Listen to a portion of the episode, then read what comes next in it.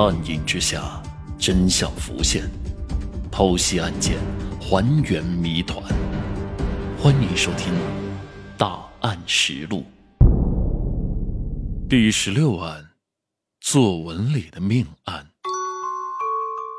二零一零年十月，李老师是江西省万载县朱潭镇的一名中学语文老师。这天晚上，他吃完了晚饭。准备像往常一样批改学生的作业。连续看了十几篇作文后，李老师明显有些累了，他忍不住打了一个哈欠，起身伸了个懒腰后，李老师继续准备工作。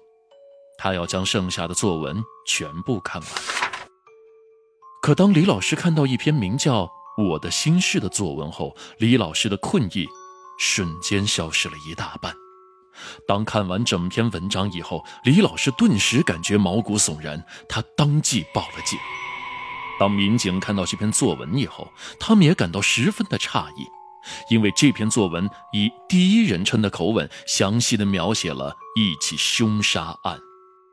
更让民警难以置信的是，文章中所描写的凶案细节，竟然和他们没有破获的一起凶杀案是那么的相似。这。是一个巧合吗？还是说这名学生是凶案现场的目击者呢？二零一零年十月十四号，这是一个星期天，阳光明媚，天气晴朗。万载县朱潭镇上的人们正在享受着周末的闲暇时光。可正在这个时候，一阵警笛打破了整个宁静的村子。万载县警方接到一名男子的报案。说，在朱潭镇红星村刘家组，一个女孩好像被性侵了。当警方赶到案发地时，发现一个名叫小月的农家女孩浑身赤裸的倒在了血泊之中。警察当即将小月送到了医院救治。根据小月的家人描述，当天下午四点左右，小月的哥哥姐姐玩耍回来，听到楼上房间里面有吵闹的声音，便上楼去查看。随即就看到妹妹正被一个浑身赤裸的男子压倒在床上。由于哥哥姐姐年纪也不大，惊慌失措之下，他们便急忙下楼呼救。过了好一会儿，一名男子听到他们的呼救声，便急忙跑到家里去帮忙。可当他赶到时，行凶的男子已经不见了踪影，只留下了浑身赤裸的小月倒在了血泊之中。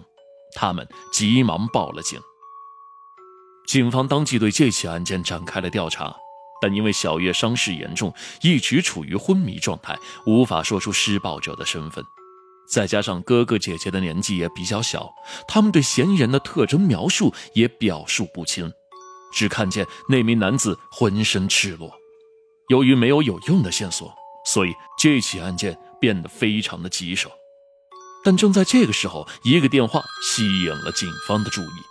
那就是开头我们说的李老师打的报警电话。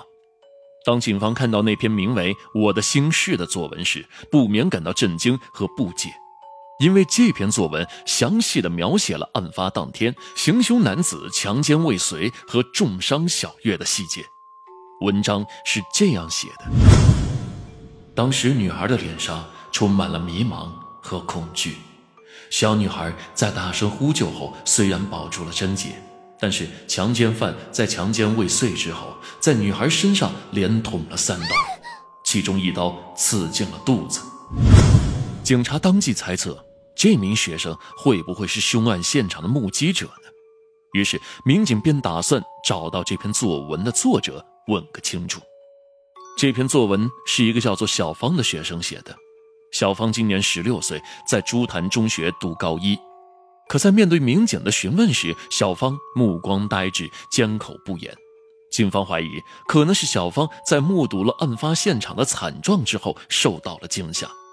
民警也不想强迫小芳，毕竟她年纪尚小，遇到这样的事情有些惊魂未定也在所难免。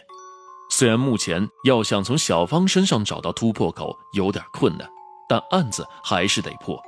于是，警方继续从小芳的作文入手，期待能找到其中的一些蛛丝马迹。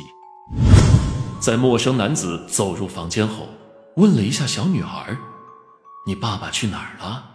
你爸爸什么时候回来呀？”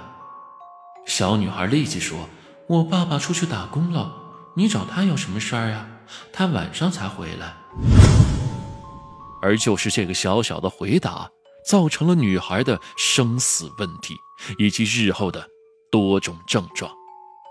如果作文描述的是事实，那么陌生男子在进入女孩家以后，曾和女孩有过简单的对话，而根据对话的内容，男子应该是认识女孩的。警方当即决定先从女孩家周边的邻居开始调查。在调查中，邻居告诉警方。小月一家是租住的房子，房东是一位叫龙老太的老人。龙老太住的房子和小月一家刚好挨着，于是警方便决定问问龙老太，看看她能否提供一些线索。可当警方来到龙老太家中时，却感觉到了一丝异样。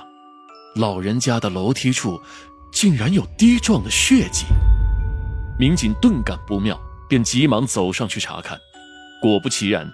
龙老太正躺在卧室的地上，他的旁边有大滩的血迹，俨然已经遇害了。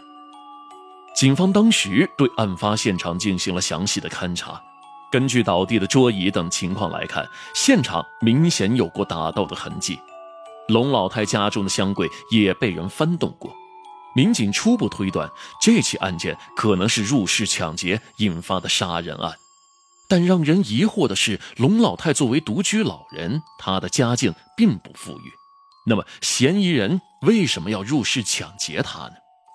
在案发现场，警察还找到了一把砍柴的灭刀，上面带着血迹。经过鉴定，这把灭刀正是杀害老人的凶器。除此之外，案发现场还留下了非常多的足迹。经过对比，这个血足迹和受伤女孩小月家的足迹竟然是一样的。警方当即判断，伤害小月和杀害龙老太的是同一犯罪嫌疑人。